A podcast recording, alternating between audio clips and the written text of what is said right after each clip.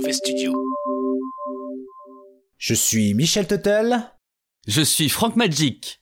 Et vous écoutez Mauvais Travail. Michel Tuttle. Frank Magic. Mauvais travail. Ça éclabousse. Frank, Frank Magic. Michel Tuttle. Bordel, ils nous volent notre travail Ce manque d'humilité en face de la nature qui se manifeste ici me terrifie, me terrifie. Frank Magic. Michel Tuttle.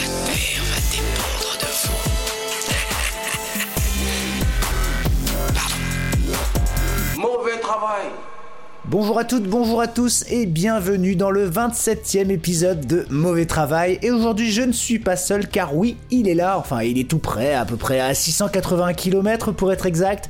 Frank Magic, comment vas-tu? Eh ben écoute, je vais comme un vendredi dans les mauvais studios avec Michel en duplex. Écoute, je suis content, on attaque un épisode à base de théories incroyables avec un petit peu d'alien. Je suis ravi. C'est ce qui me prend là maintenant? Euh, je sais pas, t'as envie d'envoyer le sommaire? Tu me connais par cœur Allons-y.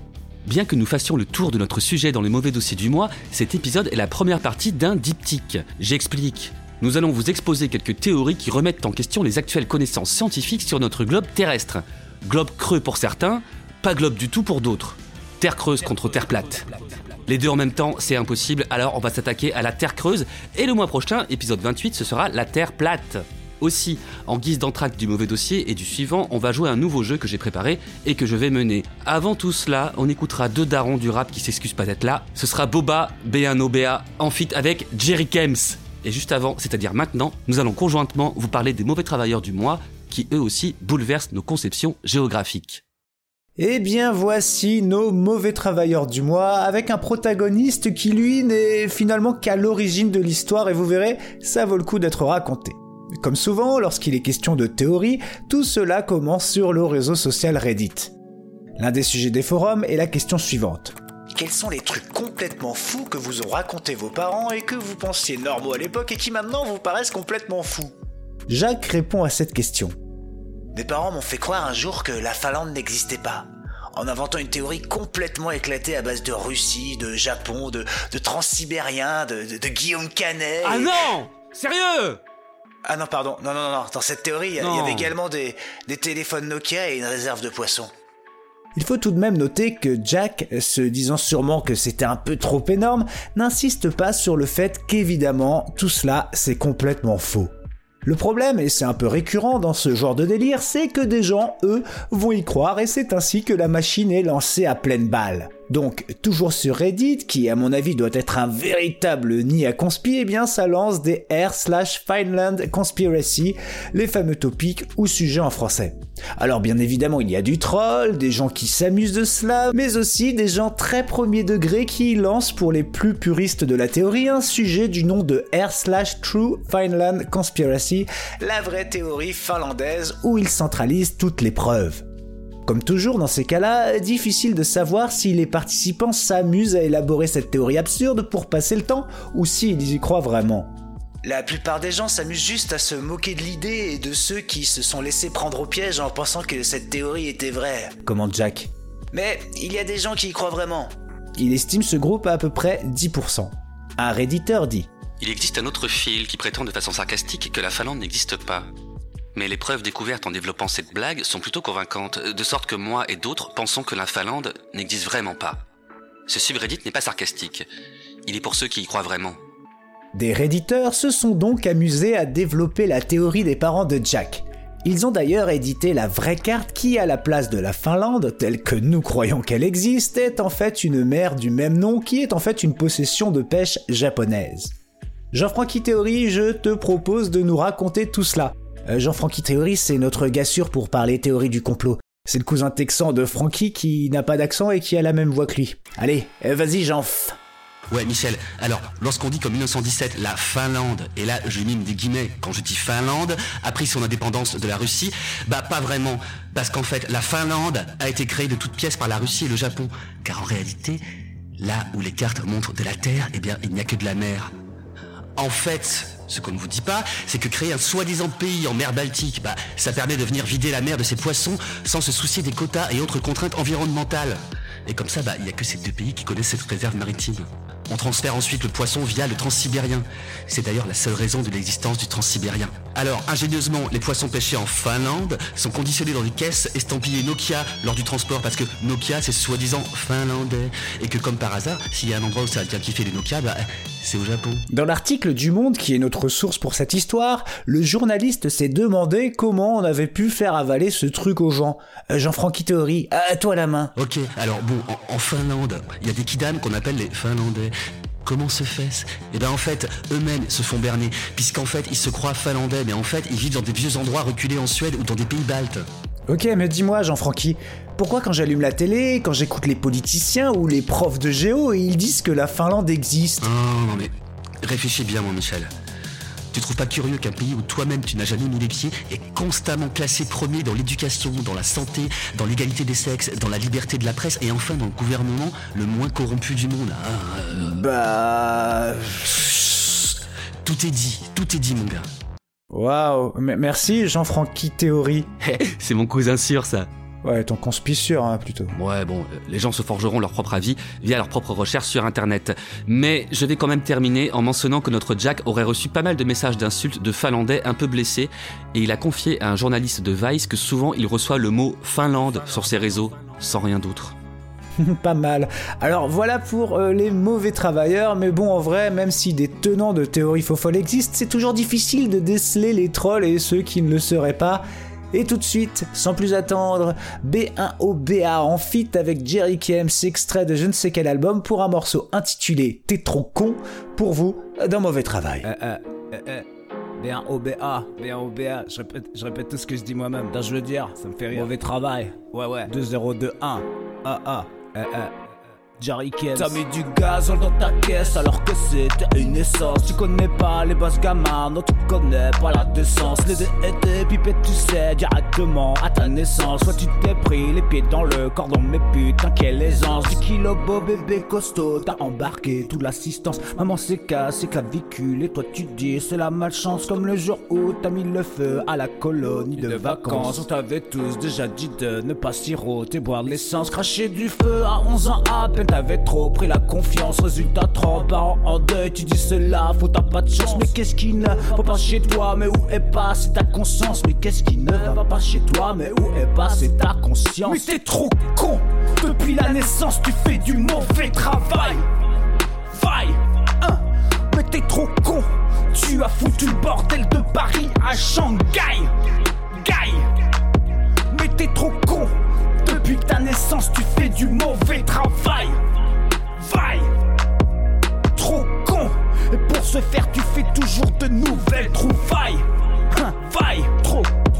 Le où t'apprends qu'est un vieux à base d'hurlements sataniques, il est reparti en ambulance, t'avais pas compris la logique. Le jour où t'as lancé un chat depuis le 18ème étage, on dit qu'il retombe sur leurs pattes, mais rappelle-moi, tu as quel âge? Incident domestique de drame, d'incendie de retour de flamme, jamais tu n'as douté de toi. Efface-moi ce sourire PA, diagnostic sociopathe ou pire, ou alors tu es juste trop con. Chaque jour tu m'épates et en pire, tu te réinventes encore plus con. Si t'es con, il y a un empire, t'en serais Napoléon. Ça m'angoisse à quel point t'es fou sans limite et sans concession. Mais t'es trop con.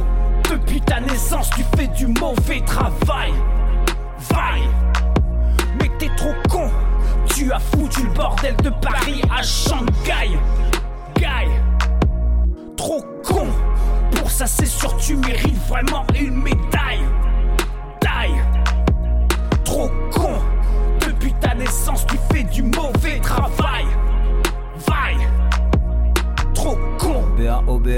Jerry Kems. Trop con. Zizi 8-5. Trop con. Maman, je t'aime. 2021, on est là. Trop con. Ouais, ouais. Trop con. B1O BA en feat avec Jerry Kems, extrait de je ne sais quel album avec T'es trop con à l'instant dans Mauvais Travail. Et tout de suite, le voici, le voilà, sans tambour, ni trompette, ni trombone, le mauvais dossier. Mais avant, jingle. Mais la terre, la terre est-elle creuse, est-elle creuse, est-elle plate, est-elle plate J'aimerais tellement le savoir. Depuis quelques années, on assiste à un truc plutôt curieux. Une chose qu'on ne comprend pas alors qu'on a fait d'énormes avancées dans les sciences spatiales, entre autres.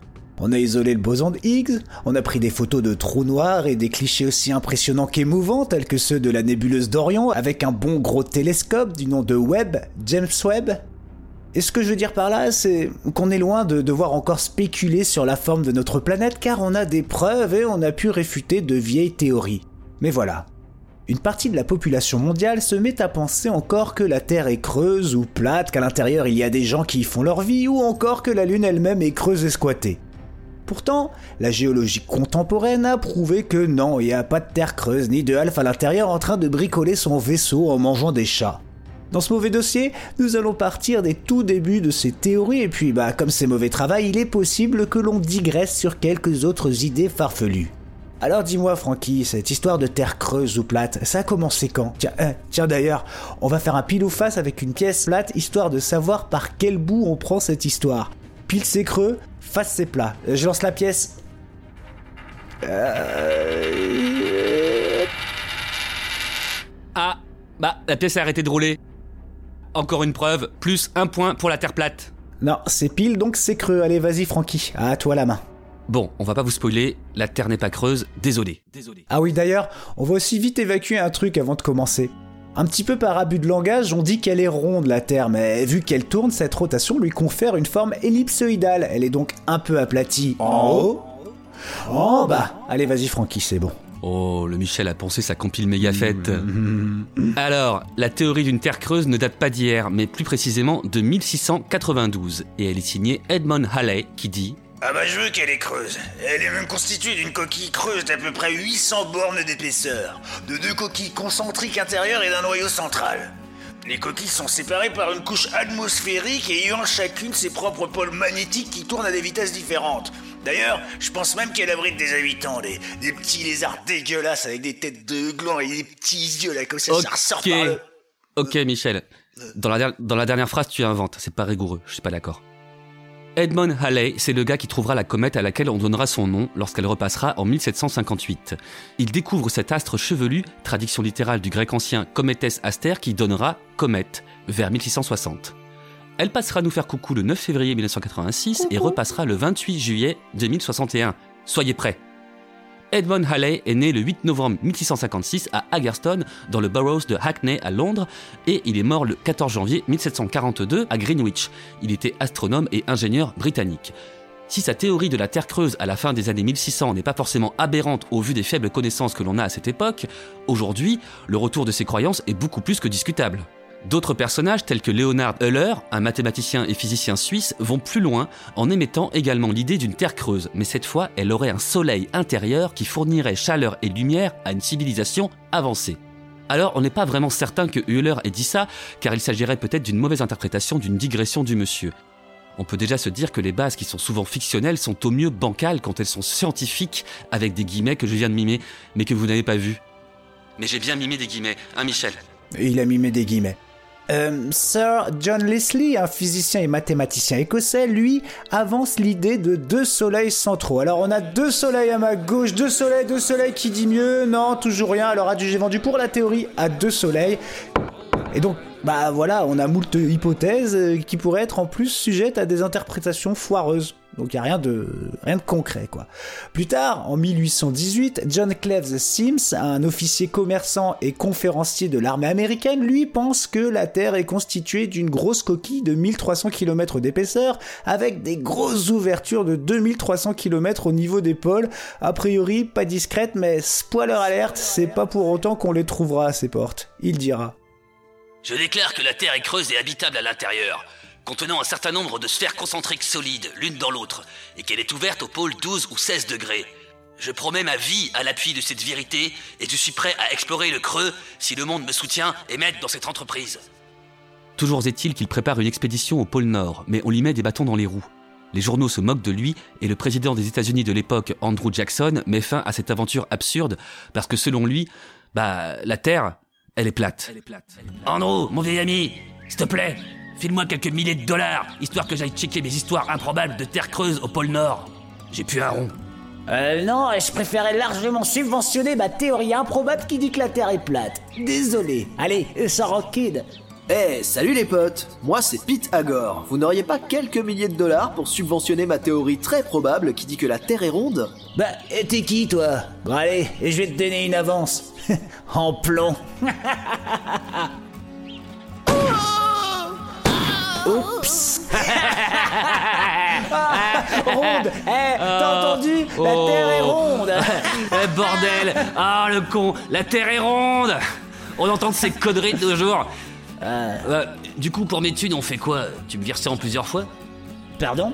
Bah, j'ai Paypal. euh, Bah, moi, tu sais ce que j'ai? J'ai j'ai péplon. Hein? Oups Sims mourra en 1829 et pas tué par Andrew en fait, en ayant misé toute sa thune sans pouvoir prouver sa théorie, laissant ainsi ses enfants avec de jolies dettes.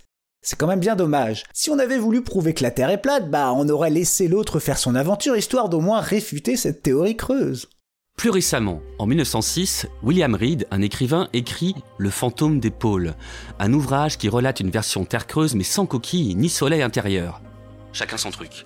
D'autres œuvres littéraires, telles qu'Un voyage vers l'intérieur de la Terre, écrit par Marshall Gardner, mentionnent une Terre creuse plus fidèle à la version de John Cleves Sims dont on parlait un peu plus tôt. D'autres écrivains partent dans l'ésotérique avec une Terre creuse habitée, dont l'entrée serait l'Antarctique, le pôle Nord, le Tibet, le Pérou ou même Moncu dans le Lot.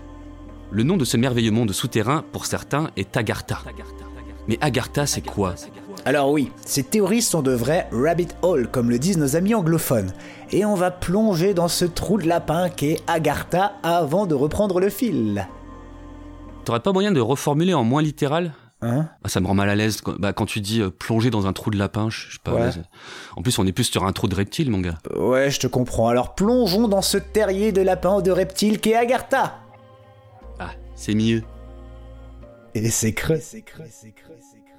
Alors, l'Agartha, ou Agarthi, Agardi ou même Asgartha est selon Wikipédia un souterrain mythique. Pour vulgariser, l'Agartha serait donc une version de la Terre creuse à base de royaumes souterrains reliés à tous les continents de la planète par l'intermédiaire d'un genre de réseau du style métro-parisien mais à l'échelle mondiale.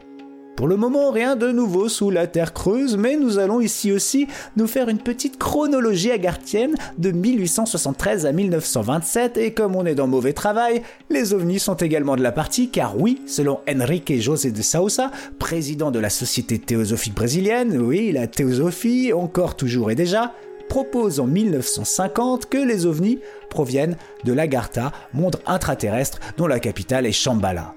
C'est d'ailleurs la fondatrice de la société théosophique, Elena Petrovna Blavatsky, qui évoque Shambhala dans son livre La doctrine secrète, tout un programme.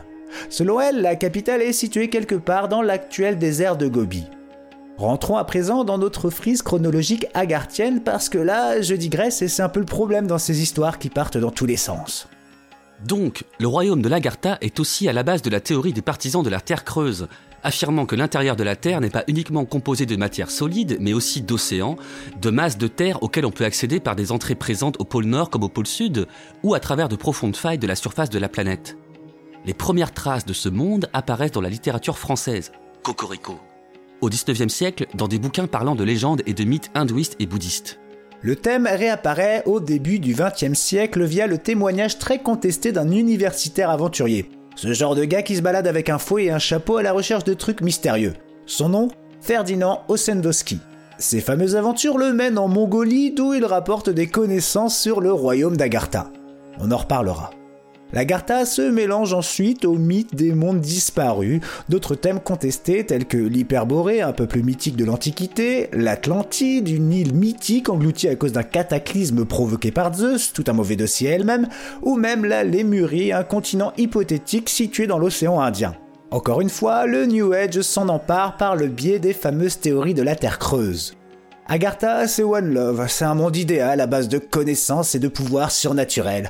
À Agartha, il n'y a pas de violence et la paix est la norme. Le mythe d'Agartha apparaît d'abord en 1873 avec Louis Jacolliot.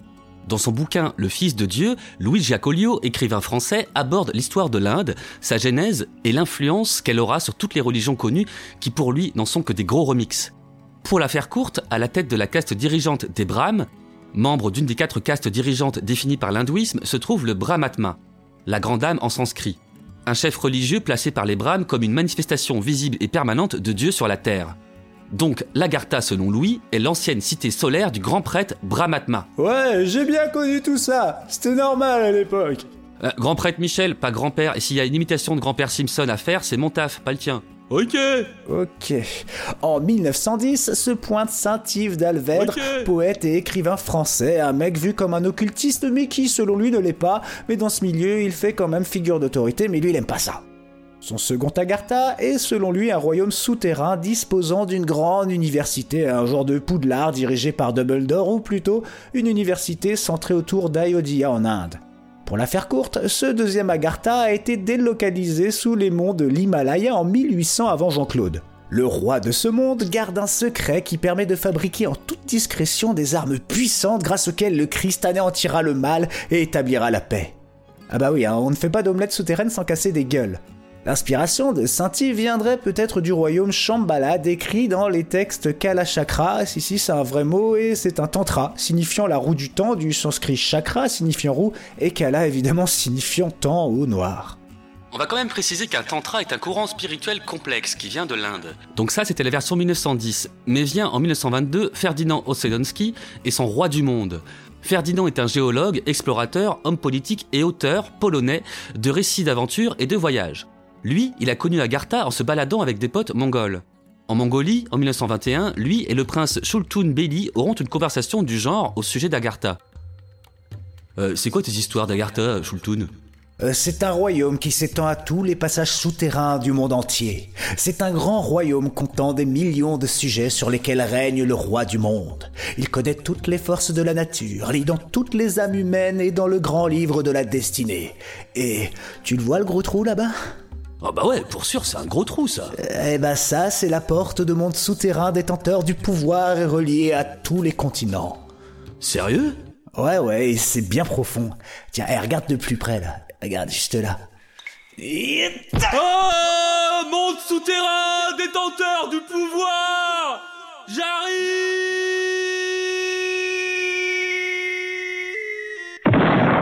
Imbécile. On a un peu modifié l'échange, mais l'idée est là. Ce qui est vraiment raconté par Ferdinand, par contre, c'est que dans cette version, le roi du monde reviendra en temps utile pour nous sauver. Vraiment très original.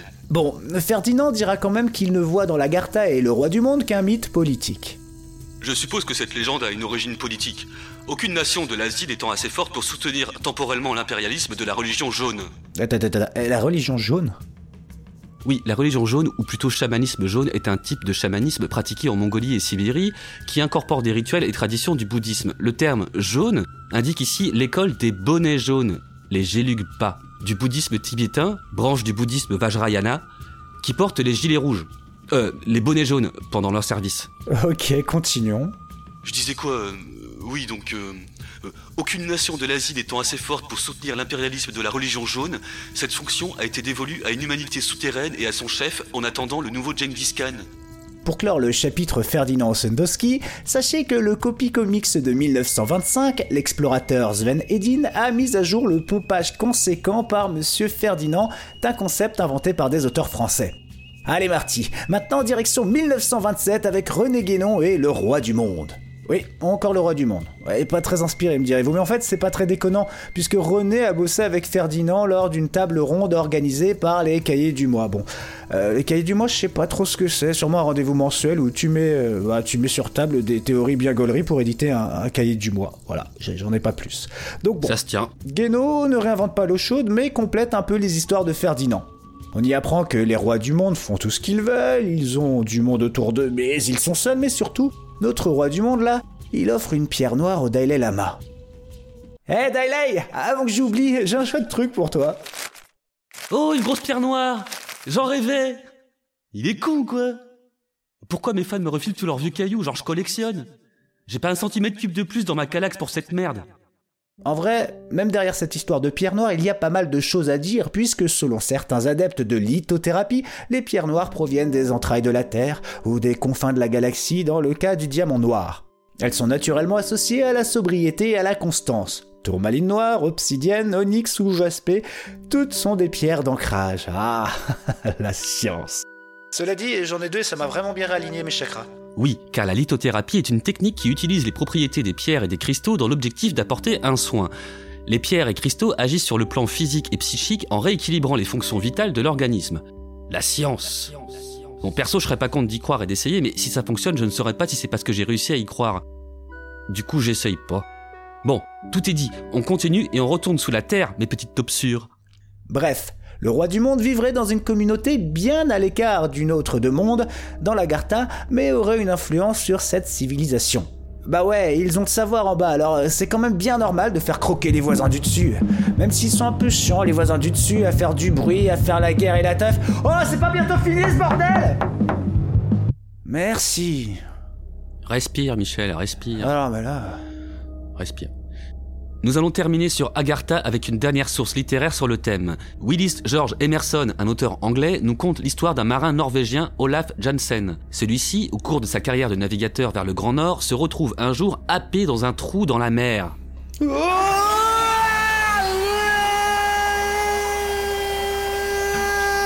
fait aspiré de l'eau, ah non Oh là là, c'est pas agréable, il y a mes yeux qui piquent, moi je peux plus, là, j'aime Non, pas mais ça, c'est bon, Michel, c'est bon. Hein Je crois qu'on a l'idée. Ah, C'est bon, merci Michel. Notre navigateur aurait par la suite habité dans des villes souterraines pendant deux ans. Les habitants, et ça, ça va vous rappeler les Omites, ce peuple dont nous parlions dans l'épisode 15 de Mauvais Travail, sont grands, très grands, à base de plusieurs mètres de haut. Ils sont blonds, ils ont les yeux bleus et ils ont la peau très claire. Ah, c'est marrant qu'à chaque fois les êtres avancés soient grands, blonds avec des yeux bleus. Sûrement un complexe de petits bonhommes bruns moustachus, allez savoir. Cette version, qu'ils n'appellent pas Agartha, ressemble peu ou prou aux autres. Dans ce système, il y a plusieurs colonies qui possèdent toutes leur propre écosystème accessible par des petites portes secrètes dans des montagnes ou autres, encore un qui n'a rien inventé. Toutes les villes sont reliées par un système de transport hyper rapide à deux doigts d'inventer le métro en 1908. Euh, le premier métro ayant été mis en circulation à Londres le 10 janvier 1863, il était à deux doigts de rien. Merci pour l'info et ce ton condescendant, Francky. Alors, selon le récit, les habitants de ce monde souterrain seraient les survivants de l'Atlantide ou les Lémuriens de Lémurie. Alors, pas les petits primates tout mignons de Madagascar. hein. Alors, les Atlantes et les Lémuriens n'ont d'ailleurs pas voyagé léger en emportant sous terre leur science et leurs textes sacrés. Euh, Michel Attends, attends, je te connais trop. Tu serais pas en train de visualiser des lémuriens vers son petit singe mignon avec des sacs à dos géants remplis de bouquins, là? Allez-y, mes petits potes, poussez fort avec vos petites pattes musclées et apportez vos connaissances antédiluviennes dans cette bonne vieille terre creuse. Michel Réveille-toi, c'est l'heure du jeu Ah, les sacs à dos sont beaucoup trop, trop gros. Vraiment. Quoi? Non, rien, je. C'est l'heure du jeu, non? Mais oui, c'est l'heure du jeu, c'est parti Oh. C'est le nouveau jeu Comete! De Francky. Écoutez, euh, les enfants, j'ai trouvé un nouveau jeu. Alors, c'est un jeu qui est pas si nouveau que ça parce qu'en fait, euh, bah, je l'ai pompé, j'ai complètement pompé à une boîte de jeux de la marque Hasbro. Il s'agit du jeu Tabou. Le principe est simple. Tu as une carte avec un mot à faire deviner, sauf qu'il y a une liste de mots que tu n'as pas le droit de prononcer. Là, vous êtes deux, toi Michel et toi Alice. Qui es-tu Alice? Alice Mackenzie. Je suis Alice Mackenzie et je participe euh, au podcast pour la première fois. Bienvenue Alice. Merci. Alors, je te rassure tout de suite, ce soir tu ne vas pas être en concurrence contre Michel, vous allez jouer ensemble pour atteindre un même but commun, un objectif qui est de faire deviner à chacun 5 mots en 90 secondes sans prononcer une liste de mots que je vous impose. On est ok? Ok. Ok. Ok. Alors, du coup, ce qui va se passer, c'est qu'on va faire deux manches. Pendant une manche, ça va être Alice qui va faire deviner cinq mots à Michel en 90 secondes, et l'autre manche, ça va être l'inverse. Nous allons tirer à pile ou face, hein, puisque c'est l'épisode 27 et 28. Pile, la Terre est creuse, face, la Terre est plate. Et donc, comme toi, Alice, tu es notre invité, tu vas lancer la pièce pour tirer pile ou face. Alors, tu choisis pile ou face? Face. donc si c'est face qui sort, c'est toi qui commences à faire deviner à Michel, on est d'accord. Hop, eh bien ça tombe sur face. Donc c'est toi Alice qui va de faire deviner 5 mots à Michel. C'est les 5 mots 90 secondes. Mais chut, il y a des mots interdits. Avec Franck Magic. On est parti. Alors, je vais d'abord programmer le chronomètre, si besoin parce que là c'est la merde. Ah oui, non, minuterie. On n'a plus les droits pour les instrus, je suis obligé de les faire en live, je suis désolé. Pardon. Quand je veux dire top, ça lance 90 secondes, tu as 5 mots à prendre. T'es prêt, Michel? Donc c'est Alice qui fait deviner. Vous êtes prêts, les enfants? Oui, oui, oui. Top Alors, c'est un. C'est pas un humain, c'est. Euh... Bah. Par exemple, un chat, c'est quoi Un animal? Voilà. Un félin? Et ben, c'est en général, on dit que euh, ils aiment pas, tr- ils s'aiment pas trop. Euh, Chien et chat? Chien? Oui. Voilà, parfait. Alors là, c'est un. Il faut deviner un personnage de film. D'accord. Et alors, euh, le- l'acteur principal, il, là, il a pris sa retraite parce qu'il a une maladie euh, Bruce Willis. neurologique. Bruce oui, Willis. et bah du coup, c'est quoi son rôle principal? Enfin, Euh, John McClane McClane John Oui, McClane. bravo c'est ça. Alors là, c'est. Euh, ouah, c'est chaud. Euh, Euh, je sais pas, de la braise euh. non, non, attends, attends. attends. euh, euh, par exemple, toi, t'as ta Facebook et t'as. Eh bah, t'as. ouais, avec bah, le eh petit bah, oiseau là. Ah, le petit Twitter Les réseaux sociaux Bravo Bien. Alors, ça, c'est un acteur euh, français euh, Mmh. Qui est décédé Ah, Guillaume Canet et qui, euh, Non. qui, avait Canet. un. Ah putain. tu- Alors, tu... Ah, Alice a a perdu. Elle a, elle a Ah, prononcé le mot acteur qu'elle devait pas merde, dire. C'est pas. On va dire comme le Ah. cinquième. Bon, Vas-y. ok. Euh, alors, euh, eh ben, en ce moment, il y a beaucoup de manifestations pour Oui. justement euh, euh, préserver euh, les droits. Et il a dit.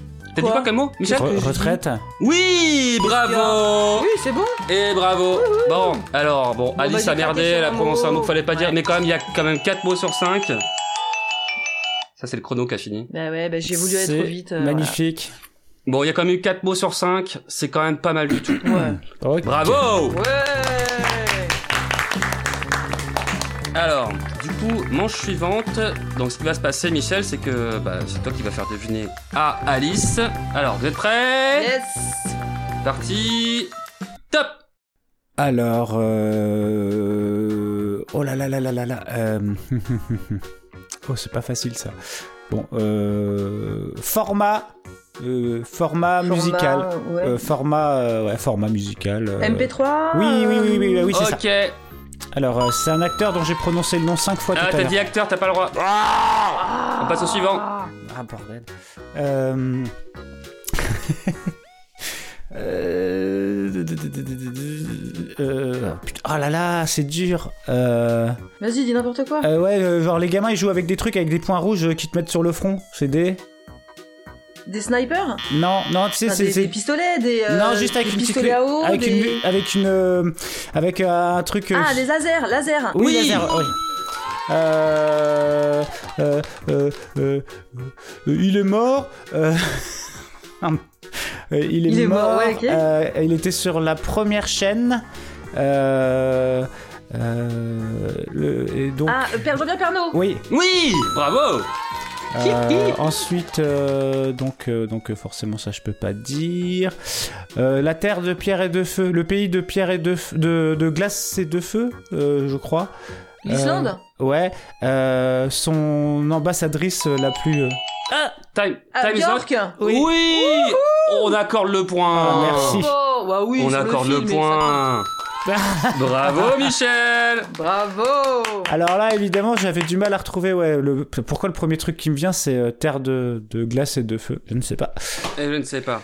Alors, ce qu'on va faire, c'est que bon, on compte le score. Hein. Il y a quand même euh, deux fois quatre mots. Devinez. Bah, Ah, mais Euh, c'est encore- c'est eh, quoi, t'as vu, c'est encore, encore Guillaume Canet qui a mis le brin. hein. Je suis désolé. mais- C'est Guillaume Canet, Camille Brun. Alors, ce qu'on va faire, c'est qu'on va Ah, voir en fait. Guillaume Gamet, le. Voilà. Guillaume Canet. On va voir quels étaient les mots à faire deviner et à- et, et à ne pas dire. Alors, on va voir sur euh, du coup les mots que Michel devait faire deviner. Pour MP3, il ne fallait pas dire musique, son, iPod, fichier, Napster, Emule ou autre. Et donc j'ai dit, euh, j'ai dit format musical. Et heureusement que que Ouais. Alice avait, Et c'est vrai que- avait du nez, hein, parce que dur. J'ai hésité à te censurer pour musical, mais je me suis dit, allez, euh, ça va, Ah soyons oui, souples. c'est vrai que c'est la Bah même oui. famille que musique, ouais. Ah, C'est vrai, mais un peu de Bah souplesse ouais, ne fait pas de tu peux mal. rien dire. Voilà. Ah ouais, t'as pas, c'est bien, merci. Alors ensuite, effectivement, tu t'es grillé quand tu as dit Ah, j'ai dit acteur, euh, tu ne acteur, pouvais euh. du coup plus faire deviner le nom de Guillaume Canet. Il ne fallait pas dire cinéma, film, acteur, comédien, Astérix, Obélix, Marion Cotillard, personne et surtout le mot charisme. Ouais, j'aurais dit genre bah soit meilleur ami de Gilles Lelouch ou alors euh, bah venez au cinéma sinon euh, si Ah vous oui. venez pas voir mon film et ben Ah mais t'aurais dit cinéma donc t'aurais perdu aussi. Ah shit. Ok. Ah, attention, t'aurais dit euh, venez en salles obscures, euh, Oui, sinon euh, le cinéma français est foutu. Ah exact, exact. Alors laser, bah voilà, Oh, il fallait dur, faire laser. laser, tu as réussi, il fallait pas dire lumière, il fallait pas dire rayon, il fallait pas dire science-fiction, il fallait pas dire Star Wars, et il fallait ouais. surtout pas dire Jean-Michel Jarre. Donc comment tu fais pour faire deviner laser sans dire tout ça? C'est Parce impossible. que c'est vraiment le premier mot, qui- le premier mot qui m'est venu, c'est Jean-Michel Jarre. Hein. Exact. Et ouais, c'est pour ça que j'avais anticipé, donc tu pouvais pas le dire. Mais t'as quand même réussi, et ça, je te dis bravo, et aussi Ouais. bravo Bravo. euh, à Bravo toi, à Alice, bravo à Alice. Alice. Jean-Pierre Pernaud, euh, pareil, tu as réussi. Il fallait pas dire présentateur, journal télé, 13h, TF1, Il est terroir, réac. Et Björk, euh, que, que tu as réussi à faire deviner. C'était pas évident, parce qu'il fallait pas dire chant, chanteuse, il fallait pas dire Musicienne. musicienne, Islande, islandaise, Dancer in the Dark, voix, et le pire que tout, il fallait surtout pas dire clatter, crash, clac Et ça, c'était quand même pas évident. Ouais, c'est vrai. Donc, bravo Michel. Alors maintenant, on va voir qu'est-ce que euh, Alice euh, a dû te faire deviner. Euh, il fallait te faire deviner, et d'ailleurs, elle a réussi, chien, sans dire animal, patte, laisse, croquette, meilleur ami, Ruffo. Ah bah voilà. John McClane, elle est parvenue sans te faire... Ah oui, Elle est parvenue à te faire deviner John euh, McClane. Oui, acteur qui est malade, ouais, voilà, sans dire Bruce Willis, mais elle l'a fait deviner. évidemment. sans prononcer n'importe quel titre de film Die Hard, sans dire tour, immeuble, sans dire yippee et sans dire Marcel. Vraiment pas évident. Twitter, comment faire deviner Twitter sans dire réseau social, internet, Clash, Elon Musk, Donald Trump, stagiaire 3000 Ah évidemment. Stagiaire 3000, c'est mon profil sur Twitter, les enfants. Euh, Suivez-moi parce qu'on n'a pas assez de. C'est vrai. On n'a pas assez de suiveurs, bordel. J'ai essayé de faire des clashs. euh, Ah, Jean Il Rochefort. n'y a pas assez de gens qui nous suivent. J'ai pas eu le temps, Jean, Jean Rochefort. Rochefort, mais oui, il fallait faire deviner Jean Rochefort, mais, Mais je crois que t'as dû, t'as dû dire cinéma, je crois, ou film, ou je sais plus. Euh, il fallait faire deviner Jean Rochefort sans dire cinéma-film, sans dire acteur-comédien, moustache, Non, Don. Quichotte, chanson et charisme. Et oui, parce que chanson, tu aurais pu très bien faire référence à cette chanson euh, qui est passée dans Mauvais Travail. Ah oui, à c'était la bien voix ça. de Jean Ah, mais Rochefort, oui. tu vois, ça aurait pu être ça. Fabuleuse chanson. Et dernier mot, retraite, il fallait pas dire. Alors, en fait, on ne pouvait dire aucun chiffre. N'importe quel chiffre était vois impossible à dire. T'as- mis tous les mots à suivre et il y a, y, a, y a le mot toucher et vieux vieille qui se suivent. Et je sais Ah oui, pas, c'est vrai. toucher des vieux. je sais pas. En fait, voilà, pour faire deviner le mot retraite, tu ne pouvais prononcer aucun chiffre. Tu pouvais pas dire travail, boulot, taf, job. Tu pouvais pas dire toucher, ni vieux, vieille, ni après. Et tu pouvais encore moins dire borne ou borné. Voilà. Donc, euh, franchement, je trouve que vous avez très bien tiré, les enfants. Merci Ouais. Francky pour ce jeu. Merci. Eh ben, écoute, vous me remercierez dans l'épisode 28 parce qu'on va refaire une manche dans l'épisode Oh là suivant. là. Vous êtes chauds, les enfants? À fond. Oh bah oui, moi je suis chaud. Hein. Ah ouais, ouais, je suis chaud. Bah merci mon petit Francky. Tout de suite, et bien nous allons replonger dans ces histoires de terre creuse. Oh là là, j'ai hâte parce qu'après, bah vous allez voir, il y a du lourd qui va arriver. Le rêve de Francky. C'est un rêve qui commence comme une pub. Mais ce n'est pas un rêve, mon kiffran. C'est bien une pub. C'est ton Truman Show, là. Oh non Mais non. Tu connais le rêve de Francky Bah euh, oui, c'est moi qui raconte mes rêves dans l'émission. T'es sûr que ça va bien, Michel? Francky, c'est une pub. Tu dois bêtement répondre non ou oui à tout ce que je te dis. Allez, joue un peu le jeu, là. Ok. Eh, Francky, tu connais le rêve de Francky Euh, oh oui, je connais bien le rêve de Frankie. C'est une séquence où Frank Magic raconte un rêve en lien avec le thème de l'émission. Exact, et à partir de maintenant, retrouvez le rêve de Francky sur toutes les plateformes dans un podcast indépendant de Mauvais Travail. Tous les épisodes entendus dans Mauvais Travail vont arriver, et si Francky est productif, il y aura des exclusivités. Le rêve de Francky est un podcast Mauvais Studio. Mauvais studio. Mais la Terre, la terre est-elle creuse Est-elle creuse Est-elle plate Est-elle plate J'aimerais tellement le savoir À présent, on en a fini avec Agartha et on va replonger plus globalement dans cette terre creuse avec d'autres théories. Selon certains récits, les extraterrestres y auraient leur base secrète. Pour d'autres, ils viendraient de l'intérieur de la Terre. Vers 1945, des magazines de science-fiction comme Amazing Stories font la promo de cette vision des choses. Amazing Stories présente ces histoires comme des faits réels. Richard Sharp Shaver, un des auteurs, prétend qu'une race supérieure préhistorique a bâti moult cavernes, des villes souterraines à l'intérieur de la Terre, qu'ils ont ensuite quittées à cause des radiations nocives du Soleil. Certains sont restés, mais très peu ont gardé une certaine noblesse. Ceux-là sont les Terros. Le reste, ce sont les Deros, Eux, ils ont dégénéré pour devenir des sadiques déficients mentaux. Ils sont encore sous nos pieds au moment où je vous parle. Ah, pas full Magic, on est bien là. Je veux qu'on est là. Ils utilisent des machines abandonnées par les anciennes races pour enquiquiner les hommes de la surface. Plus précisément pour les enlever par milliers pour leur viande ou pour les torturer. Shaver rapporte que des voix d'origine inexplicable émergent de sous la terre.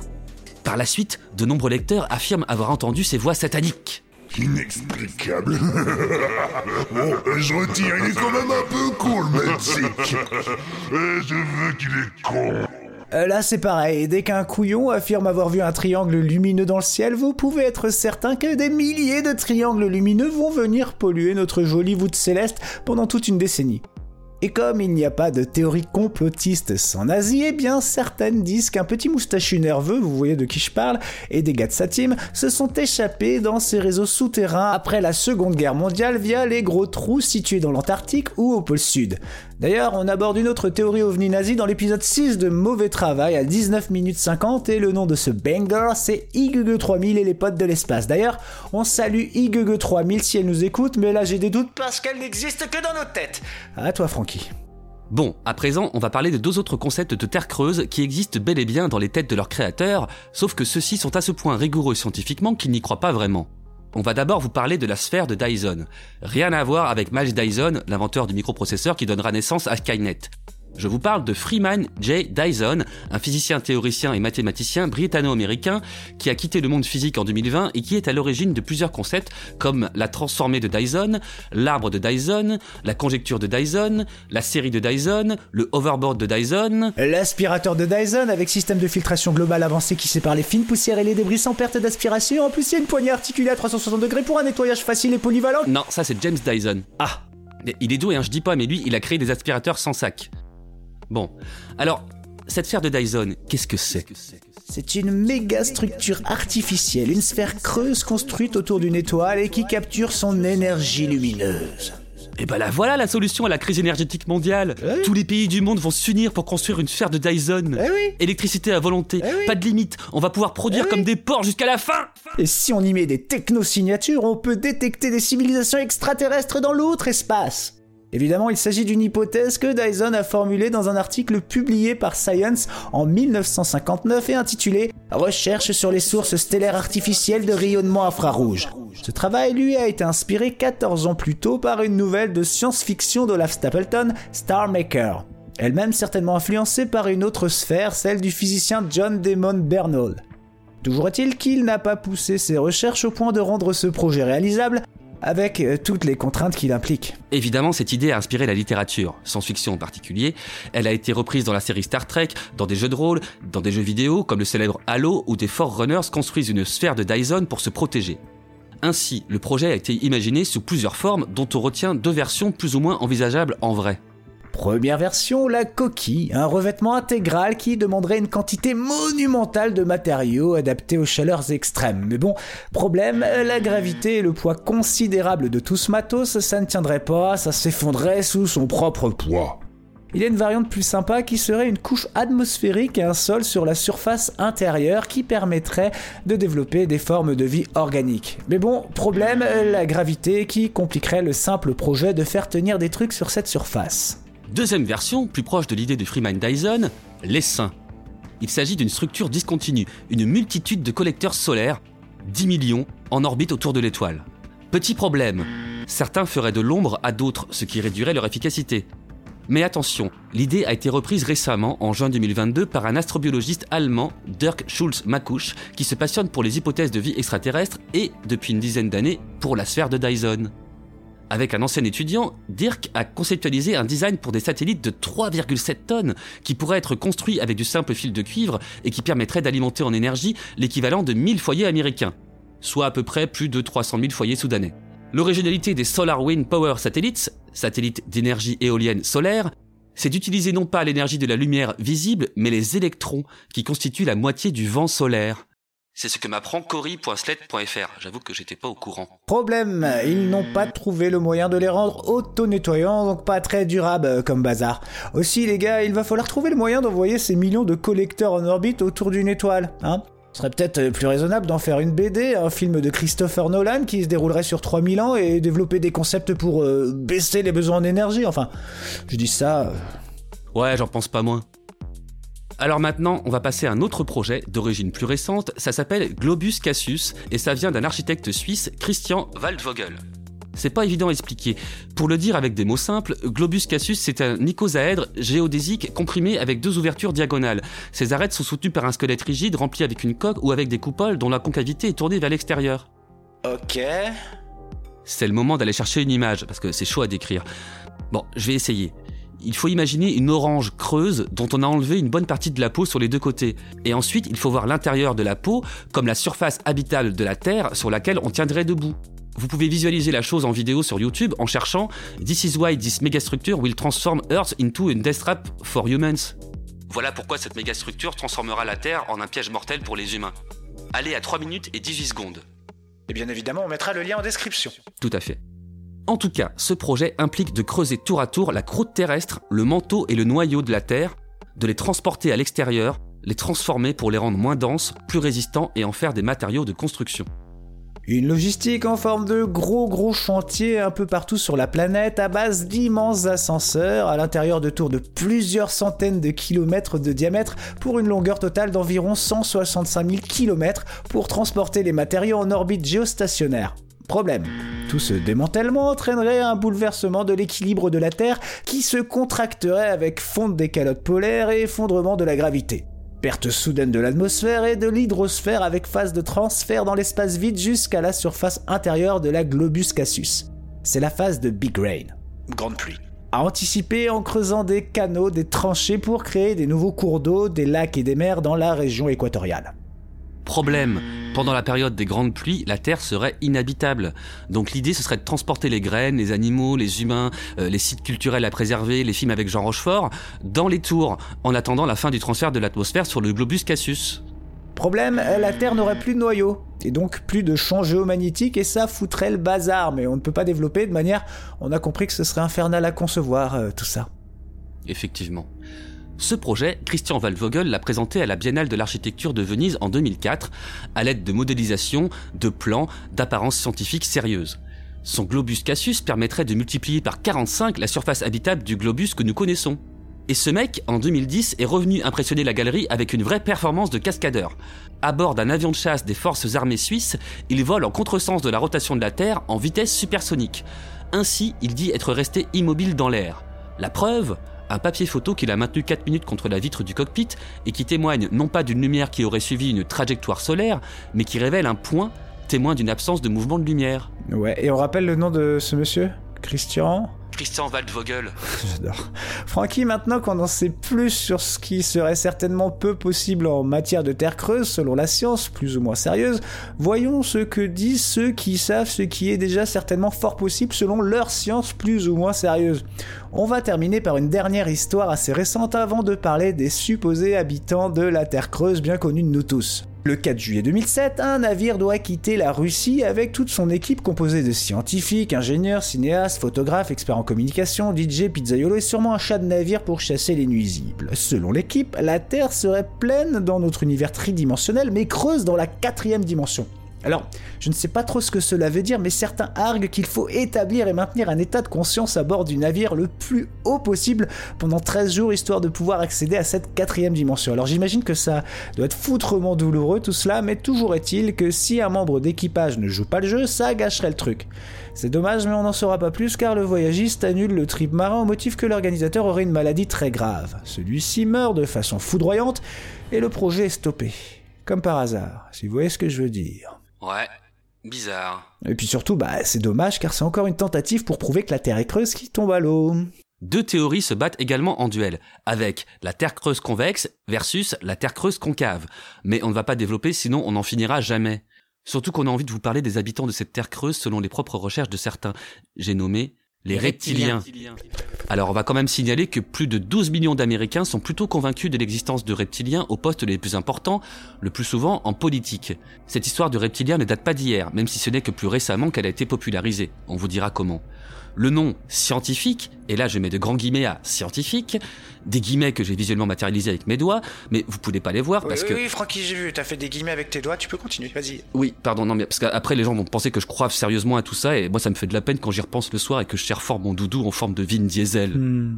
Donc, le nom plus scientifique que reptilien, c'est reptile humanoïde, aussi plus vulgairement appelé homme ou femme lézard, dinosauroïde ou personne en situation de lézardisation. Mais il paraît qu'il préfère reptilien, c'est beaucoup plus strict. Il s'agit donc de créatures légendaires mi-humaines et mi-reptiles. La légende a été adaptée selon les cultures et les époques jusqu'à la fin du XXe siècle. Les premières influences de cette théorie reptilienne viendraient des dieux égyptiens tels que Sobek, le dieu de l'eau et de la fertilité, un dieu avec une ganache de crocodile. On peut aussi compter sur le Moyen Âge avec le personnage de la fée Mélusine créée à la fin du XIVe siècle. C'est une créature dont le haut du corps est celui d'une femme et le bas, sous le nombril, celui d'un serpent. Comme par hasard, c'est une femme à corps de serpent qui illustre la couverture du magazine Otherworld Science Stories de novembre 49, où Richard Sherp Shaver, dont j'ai parlé tout à l'heure, raconte la chute de la Lémurie. La Lémurie, ce continent perdu dont tu as parlé tout à l'heure. Comme par hasard. En 1982, le paléontologue Del Russell publie une expérience de pensée dans laquelle des dinosaures auraient survécu à l'extinction et auraient donc évolué. Histoire de rendre le truc plus concret, il demande à un taxidermiste la réalisation d'une sculpture de cette évolution. Si vous voulez voir à quoi ça ressemble, tapez Del Russell et Dinosauroid dans Google. En gros, ça donne un genre de rainette avec le corps d'un humain et ce genre de tête que vous pouviez trouver dans la série V. Ensuite, influencé par les fictions produites autour du sujet, les œuvres picturales ou audiovisuelles, des théories du complot vont commencer à être échafaudées. J'ai dit échafaudées parce que j'ai une langue fourchue comme un serpent qui... qui un reptile au bordel, je suis un reptilien, Francky, je suis un reptilien Mais non, t'as juste fait de liaison foireuse, allez, calme-toi. Et c'est donc en 1999 que cette théorie fait un boom lors de la publication du livre de David Icke, un spécialiste en ufologie, un géologue, non, un ancien journaliste sportif pour la BBC, au passage décrié, rapport au fait qu'il est proche des cercles antisémites en Amérique du Nord. Voilà. Bon, le mec a également un argument d'autorité qui va mettre tout le monde d'accord puisqu'il s'autoproclame fils de Dieu. Là, on est d'accord, tout ce qu'il pourra dire derrière ne sera que pure vérité. Dans son livre, Le plus grand secret, tu m'étonnes que c'est un grand secret. Il faut croire que dès que tu mets le mot secret dans un titre, ça rend le bousin crédible. Alors la théorie dans ce bouquin est largement déroulée, je cite. Non mais laisse-moi citer, c'est mieux quand c'est moi qui cite. Ah bah vas-y cite. Ok, je cite. Quoi? Attendez, maintenant il y a des sites de Star Wars dans votre épisode? Déjà les Lémuriens ça m'a étonné, mais alors là je suis soufflé. Attends mais qu'est-ce que tu fais là toi? Je suis bête de violence et... et... Ouais, ouais, bah non, là je sais pas trop ce que je viens faire ici. Euh, bon bah salut les gars, hein. et Francky, je te laisse le droit de citer. Pff, vous êtes lourds les gars. Bon, je cite. Les reptiliens auraient, selon l'école à laquelle vous appartenez, deux origines. Certains pensent qu'ils ont évolué sur Terre il y a bien longtemps, avant d'entamer un voyage intergalactique et de revenir sur Terre des millions d'années plus tard. D'autres, au contraire, croient que les reptiliens ont pour origine la constellation du Dragon, une des 88 constellations du ciel, composée d'une longue suite d'étoiles qui longe une partie de la Petite Ourse. Arrivés sur Terre, ils auraient d'abord occupé le centre de notre planète avant de mêler leur ADN à celui des hommes. Le but de ces mélanges serait à la fois de limiter la conscience des hommes, qui par conséquent ne se rendent pas compte du contrôle exercé par ces êtres supérieurs. C'est ainsi que ces demi-dieux auraient permis l'expansion des anciennes civilisations du Sumer, Babylone et de Mésopotamie. Alors David, pour prouver tout ça, fait du cherry picking dans la Bible avec des arguments irréfutables du genre. Dans la Genèse, c'est un serpent qui cause la perte d'Adam et Ève et les fait renvoyer du Jardin d'Éden. Cet épisode marque le changement dans la relation entre reptiliens et humains, le schisme qui a poussé les reptiliens à cacher leur existence jusqu'au tréfonds de la Terre. Bon, les reptilos sont là, au calme, sous nos pieds, mais quel est leur but? Pourquoi se cachent-ils, ces petits galopins? C'est vrai que lorsqu'on entend les tenants de cette théorie, c'est assez flou. Alors vous allez voir, c'est bien croustillant. Les reptiliens, il y a un truc qu'ils veulent par-dessus tout et qui coûte cher. Il s'agit ni plus ni moins que ce que tout l'or de la Terre dont ils ont besoin pour stabiliser l'atmosphère de leur propre planète. Bon, honnêtement, j'ai pas compris le concept. J'ai envoyé un message sur Messenger à Fred et Jamie et ils m'ont laissé en vue. Ouais, vexant. Ensuite, nos amis mi-humains, mi-lézards adorent dominer. Oui, oui, ils sont assoiffés de pouvoir, c'est tout. Ok, là je suis convaincu. Par contre, mi-humain, là je suis pas convaincu par la liaison. hein. Ah, maudite langue fourchue Mais le truc qui revient souvent selon des partisans de la théorie, c'est que les reptiliens veulent foutre le bordel sur la planète afin de pouvoir aspirer toutes les émotions négatives de nous, êtres humains, êtres de lumière. D'autres auteurs ont également affirmé que l'expérience de pensée de Del Russell, vous savez celui qui a imaginé une évolution de dinosaures, est vraie. Bon, c'était une uchronie, on le sait, il partait d'un point de départ historique, ou plutôt préhistorique, pour imaginer de façon fictive ce qu'auraient pu devenir ces gros lézards. Bon, on n'est plus à une connerie prête, ils vont ensuite mixer ça avec des morceaux de romans de Jules Verne, Voyage au centre de la Terre évidemment, et autres dinotopia. Selon l'un de ces margoulins, les dinos auraient survécu à l'extinction et ont continué d'évoluer en se réfugiant dans des cavités souterraines. Et puis, on va pas aller beaucoup plus loin, mais un certain Max Spears soutient que des bonhommes verts venus de la planète Alpha Draconis pilotent une gouvernance secrète, sauce nazie bien piquante à travers les élites, les institutions et le système financier. Yo, désolé de couper euh, l'émission, c'est Michel Monteur. C'est juste pour préciser que Max Spears était un conspirationniste britannique décédé à l'été 2016, juste avant une conférence qu'il devait donner en Pologne. Alors cette mort a créé des conspirations et c'est le sujet d'un podcast appelé Distorsion qui n'a pas besoin de pub mais qui en parle très bien. Il s'agit de l'épisode appelé Max Spears, la mort suspecte d'un conspirationniste, l'épisode 4 de la saison 1 et Francky mettra euh, le lien en description de notre épisode. Allez, salut et bah écoutez, à vous les gars, reprenez. Hein.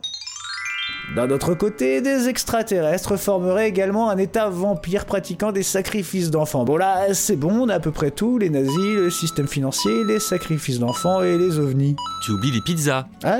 Ainsi, attention, nous sachons maintenant que feu Elisabeth II, George W. Bush, Barack Obama, Rockefeller et Rothschild, Emmanuel Macron, Guillaume Canet, non pas Guillaume Canet, Annie Cordy, Gérard Dieu et François Hollande sont des descendants de cette racaille souterraine. Au moins un truc à noter, les reptiliens n'ont pas de couleur politique. Et ça, bah, je sais pas, est-ce que c'est bien Euh, t'as oublié Manuel Valls Mais non, il s'est fait refuser. Ah. J'ai entendu dire qu'il a le sang tiède et ça, chez les reptiliens, ça passe pas. Ah ok, chez les Espagnols ça passe pas non plus. Enfin, pour conclure, comme souvent, l'inexistence des reptiliens, on ne peut la réfuter puisqu'on n'a pas de preuve de son existence. On en revient une fois de plus à cette question taquine à propos de la déesse d'une religion parodique. Prouve-moi que la licorne invisible n'existe pas. Effectivement, on ne peut prouver que ça n'existe pas, donc c'est irréfutable. Et c'est bien là le problème de ce genre de théorie du complot. On pourrait passer notre vie à essayer de débunker des choses qui n'existent pas pendant que ces croyants ne croient pas à des choses qui, elles, ont été prouvées. Alors les amis, faites vos propres recherches car nous ne faisons que poser des questions. Et si c'est pour nous présenter des photos cheloues mal photoshopées avec des yeux de lézard et des vidéos pourrites mal compressées qui nous font voir des dents pointues, des oreilles pointues et tout ce que vous voulez de pointu, c'est pas la peine. Alors les petits mauvais, montrez-nous des preuves, on veut vous croire Et si ces théories vous amusent, je vous invite à écouter un podcast qui contient le mot parano dans le titre, vous passerez de bons moments. Tu, tu, tu veux pas dire le nom du podcast? Non. Si les gens veulent savoir, ils feront leurs propres recherches. En vrai, le podcast s'appelle euh, Parano.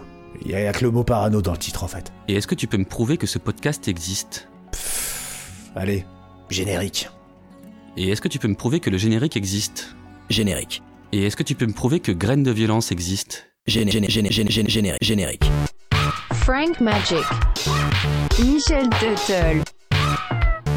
Mauvais travail, mauvais travail. Frank Magic. Michel Tuttle. Ça éclabousse. Ce manque d'humilité en face de la nature qui se manifeste ici me terrifie. Bordel, ils nous volent notre travail. Michel Tuttle. Mauvais travail. Frank Magic. Sors de la terre, va dépendre. Restez chez vous. C'est interdit. Allez pique-niquer dans un parc. Pardon. Ah